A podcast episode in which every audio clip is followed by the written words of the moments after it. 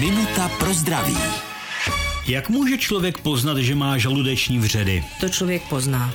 Bolí ho to, často hodně, popisuje se to jako palčivá bolest v oblasti žaludku v nadbříšku. Většinou je ta bolest po jídle, u dvanáctníkového vředu naopak na lačno.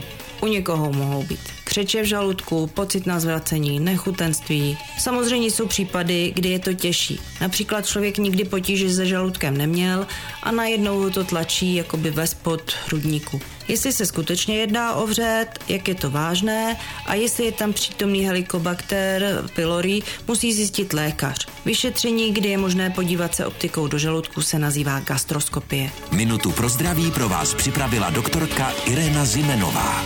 Věnujte denně minutu svému zdraví. Může vám prodloužit život o celé roky. Český rozhlas Vysočina, rádio vašeho kraje.